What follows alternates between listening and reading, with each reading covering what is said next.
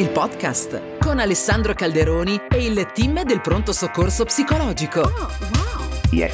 Buongiorno e benvenuti alla puntata di oggi del podcast di Relief, che è il primo pronto soccorso psicologico dedicato alle emergenze emotive, ma anche al benessere della vita di tutti i giorni. Noi siamo fisicamente in metropolitana a Milano, alla fermata Isola della Lilla, quindi la linea 5 che è in via Volturno ma siamo per tutta Italia e tutto il mondo anche sul sito reliefitalia.it.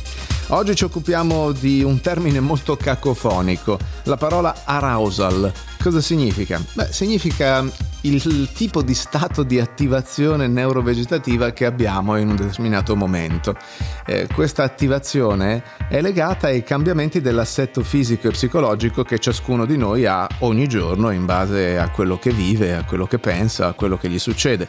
Sul piano fisico questo stato di attivazione coinvolge sistemi come il sistema nervoso autonomo, quello endocrino ed è del tutto misurabile eh, perché è fisico, quindi puoi vedere la tua frequenza cardiaca, la tua sudorazione corporea, la pressione arteriosa e poi anche eventualmente se hai lì una siringhina un po' di concentrazione di cortisolo. Mentre sul piano psicologico questo livello di attivazione è quello che modifica l'attenzione, la capacità della memoria, che influenza naturalmente le nostre decisioni, ci induce emozioni ed è anche alla base della messa in atto di comportamenti che ovviamente derivano un po' da quello che pensiamo e da quello che proviamo. L'aumento o la diminuzione dell'attività neurovegetativa ci permette di far funzionare la parte più animale di noi, per perseguire quello che per noi in quel momento è necessario, piuttosto che per sopravvivere o per difenderci o per soddisfare i nostri bisogni primari. È un sistema molto molto molto complesso che funziona come una specie di intelligenza nervosa che interviene molto prima del fatto che noi pensiamo alle cose, perché è in grado automaticamente, autonomamente appunto, di coordinare e organizzare tutta la nostra fisiologia per rispondere alle varie situazioni con una finalità specifica. Infatti è un sistema adattivo attivo, funziona per ciò per cui deve funzionare e si adatta alle richieste dell'ambiente un po' sulla base delle risorse che abbiamo in un determinato momento. Lo studioso che ha chiarito maggiormente questo aspetto è un ricercatore statunitense che lavora nell'ambito della psicofisiologia, si chiama Stephen Porges e la sua teoria è molto famosa, si chiama teoria polivagale. Cerco di spiegarvela in 14 secondi. Classicamente si dice che il sistema nervoso autonomo, cioè appunto quello che si occupa di fare per noi le cose psicofisiologiche in automatico senza che dobbiamo pensarci, ma è anche il sistema dello stress, per sintetizzare, si divide in due rami, quello simpatico che a dispetto del nome è allarmante e attivante e quello parasimpatico che è rilassante e calmante. Ma Porges dice no, non basta. La teoria polivagale prevede che il sistema nervoso autonomo, cioè, ripeto, il sistema dello stress, non sia composto da due sottoinsiemi, ma tre per semplificare possiamo dire il sistema simpatico, tale e quale, e poi c'è il sistema parasimpatico dorsale e il parasimpatico ventrale. Allora, il sistema simpatico si attiva in tutte quelle situazioni che richiedono maggiore energia da parte tua per fare le cose, ma anche quando devi scappare o quando devi combattere. Il sistema parasimpatico dorsale, che è quello più antico, si attiva in tutte quelle situazioni in cui l'organismo ha un abbattimento di energia e si blocca per minaccia davvero consistente, e il sistema parasimpatico ventrale, quello più recente nell'evoluzione animale, si attiva in tutte quelle circostanze in cui l'organismo può finalmente rilassarsi, rigenerarsi e ricaricare le batterie.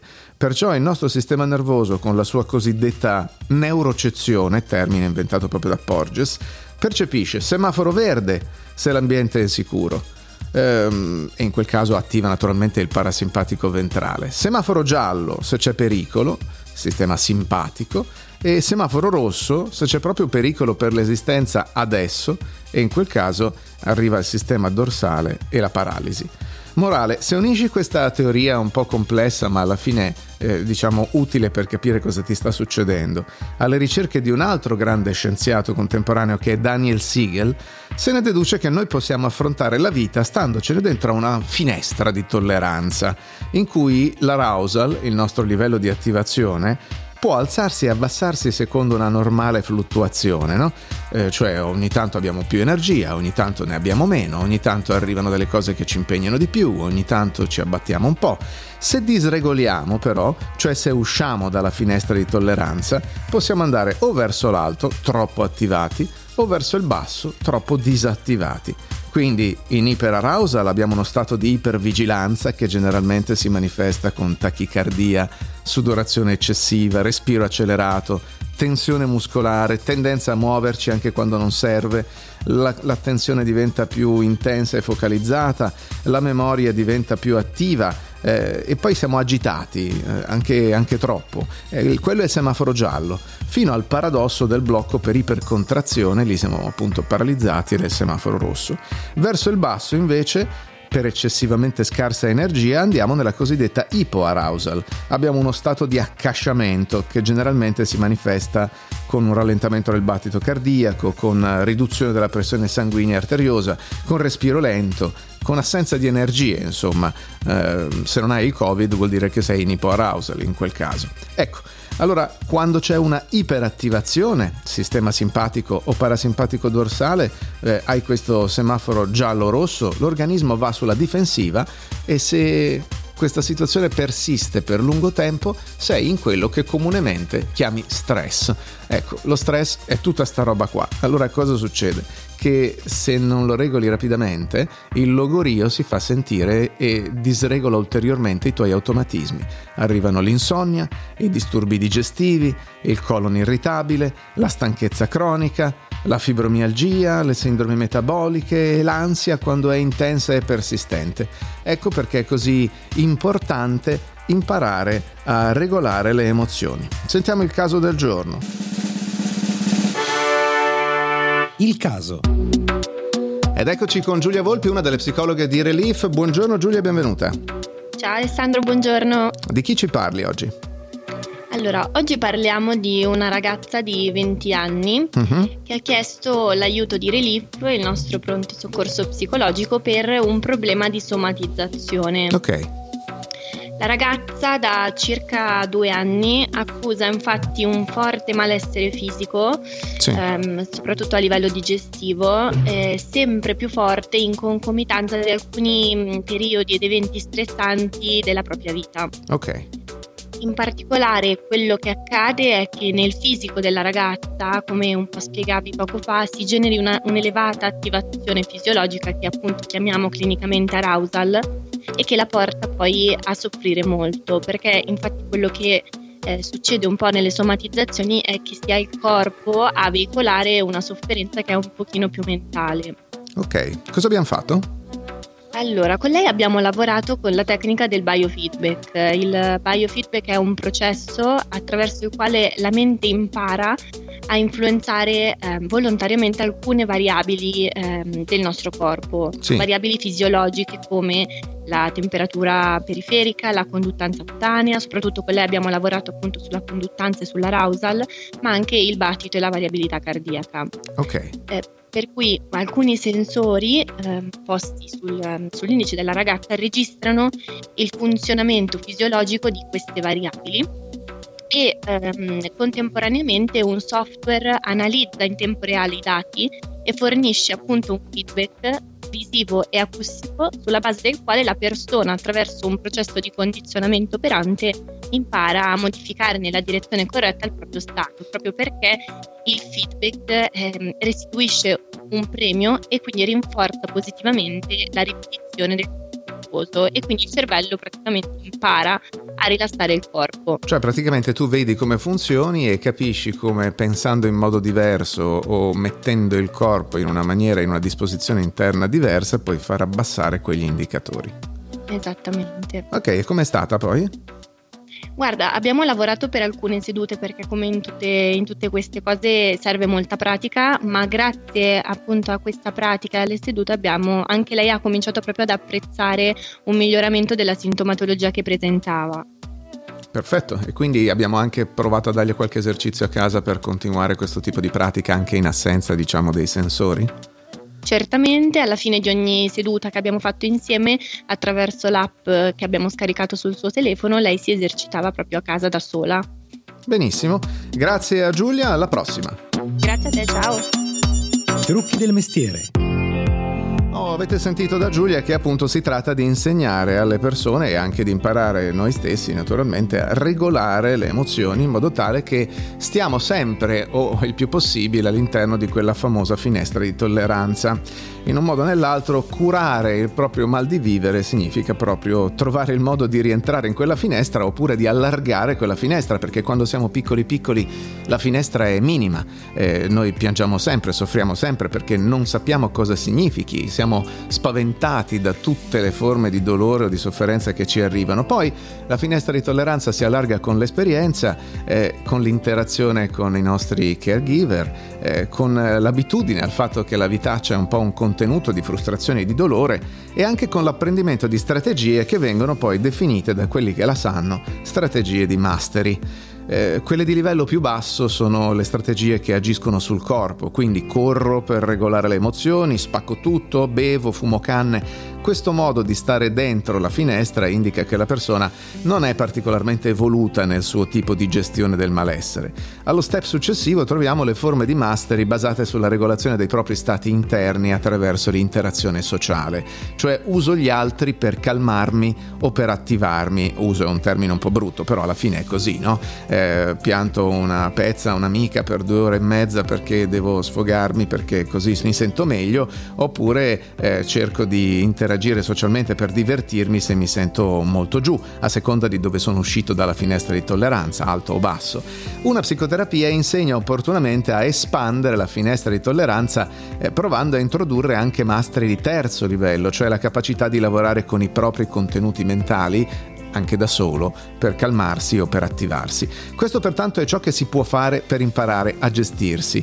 Eh, per esempio imparare a produrre visualizzazioni calmanti o attivanti o trovare nella mente un luogo sicuro o che porti piacere, o avere un dialogo interno confortante, gentile, empatico e magari pronunciato da una voce interna calda e tranquilla, che è quella che ci spiega per esempio Porges, che ci fa sentire proprio accuditi. Ehm, c'è anche la possibilità di spiegarsi razionalmente i motivi della disregolazione. Certo, se penso sto morendo, sto morendo, sto morendo, non sto molto bene, ma se mi dico che quella condizione è passeggera ed è causata da un'iperattivazione, già inizio a capire e a dare un senso a quello che sento. Poi posso imparare a osservare e ad accogliere gli stati interni e il loro continuo mutare, semplicemente considerandoli fatti naturali della mente e non continue emergenze. Posso anche orientarmi verso azioni che sono in linea con i miei valori nonostante la condizione emotiva del momento. Cioè spesso i pazienti ti dicono ah dottore quando starò bene farò tutte le cose che mi dice, ma veramente ti sto dicendo di farle per stare bene, non dopo. Quindi la parola d'ordine è nonostante, nonostante sia in ansia, nonostante sia triste, nonostante sia arrabbiato, riesco comunque a fare delle cose. E poi puoi imparare a gestire la fisiologia con piccoli esercizi di respirazione o come sentivate anche da Giulia con l'ausilio di strumenti che collegati al corpo possono insegnare alla persona a gestire le reazioni fisiche attraverso il pensiero e lo stato di rilassamento. Non pensiate che si tratti per forza di eh, strumenti assai costosi o complessi, ce ne sono anche, sono anche semplici sensori che costano qualche decina di euro e che si collegano al telefonino, eh? c'è una ditta tedesca che si chiama Mindfield per esempio che li produce invece te li puoi comprare online e puoi eh, giocarci da solo e imparare ad autoregolarti.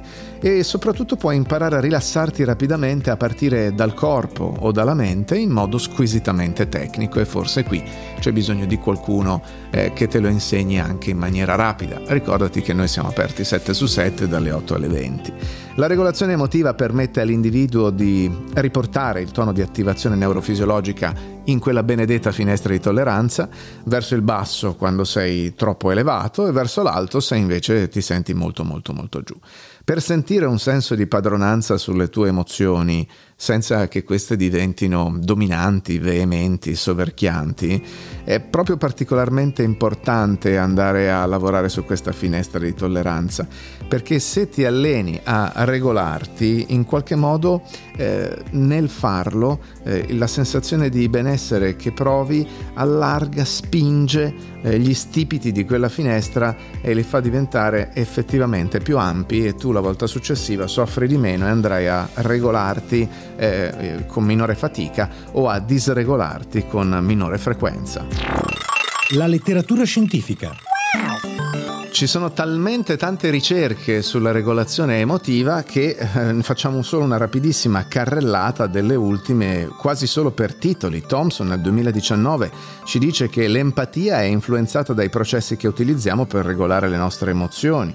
Eichholz nel 2020 ci dice che i deficit nella regolazione delle emozioni sviluppano e mantengono anche vari disturbi, tra cui quello ossessivo-compulsivo, ma Halley nel 2017 aveva già notato che chi è meno bravo a regolare le emozioni produce più spesso comportamenti aggressivi.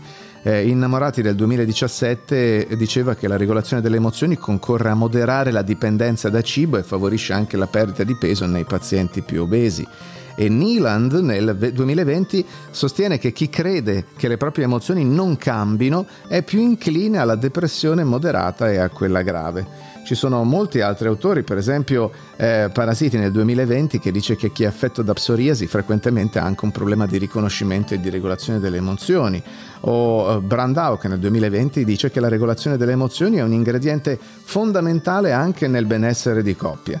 Certo, come abbiamo detto, e lo dice Bernstein nel 2018, l'esercizio fisico migliora la regolazione emotiva, anche e soprattutto nei casi in cui la parte mentale non sia particolarmente efficace, come per esempio, e lo ricorda Brereton nel 2020, nel caso in cui ci sia autolesionismo che spesso è correlato alla scarsa regolazione delle emozioni. In sostanza, De France nel 2019 potremmo usarlo come chiosa perché ci dice che la saggezza è determinata più dallo stile di regolazione emotiva che dall'età.